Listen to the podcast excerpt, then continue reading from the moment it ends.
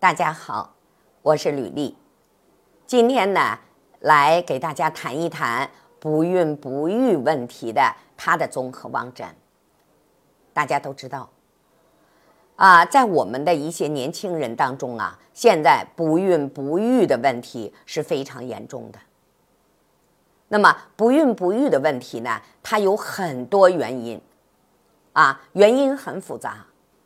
那么，我们要想解决问题，我们必须找它的病因，我们找到根本，才能把这个问题解决掉。那在我们的手诊上会有什么表现呢？伸出我们的手，那么第一个是什么呢？小指的细短弯。大家知道，我们的小指代表的是什么？是我们的肾。那小指如果说短了啊，它很短，它没有超过无名指的啊最后一个指节的这个指节线，所以我们管它叫什么？小指没有过三关。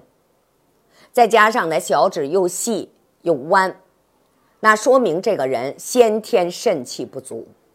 大家要知道，我们的生殖是跟我们的肾气是有直接关系的。好。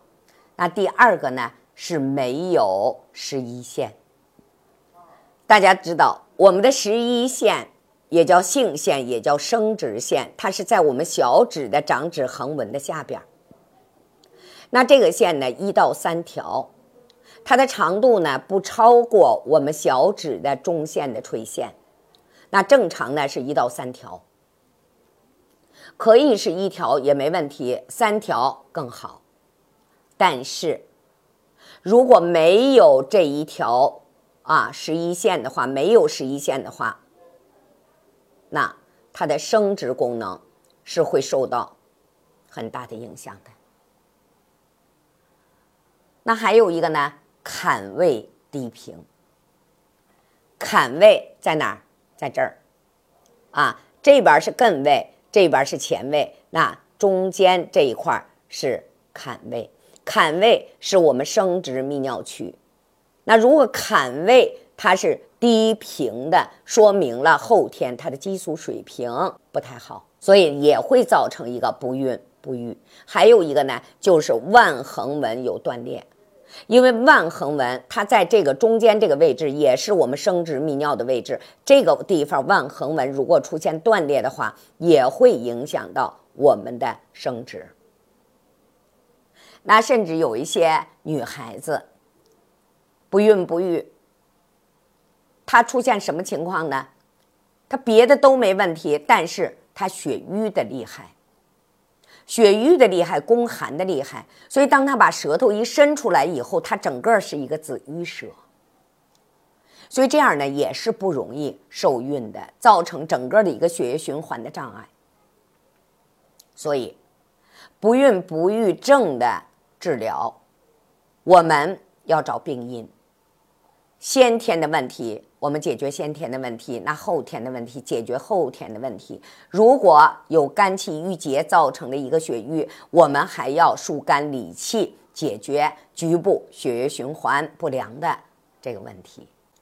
今天呢，就给大家呢介绍到这里了。喜欢我的，请关注我；有问题的。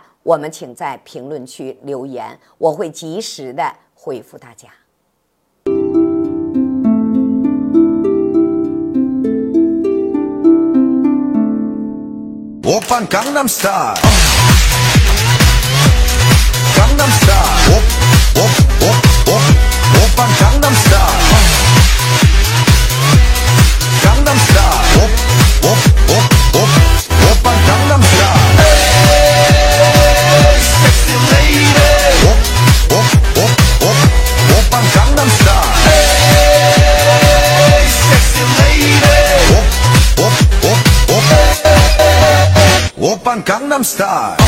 变形。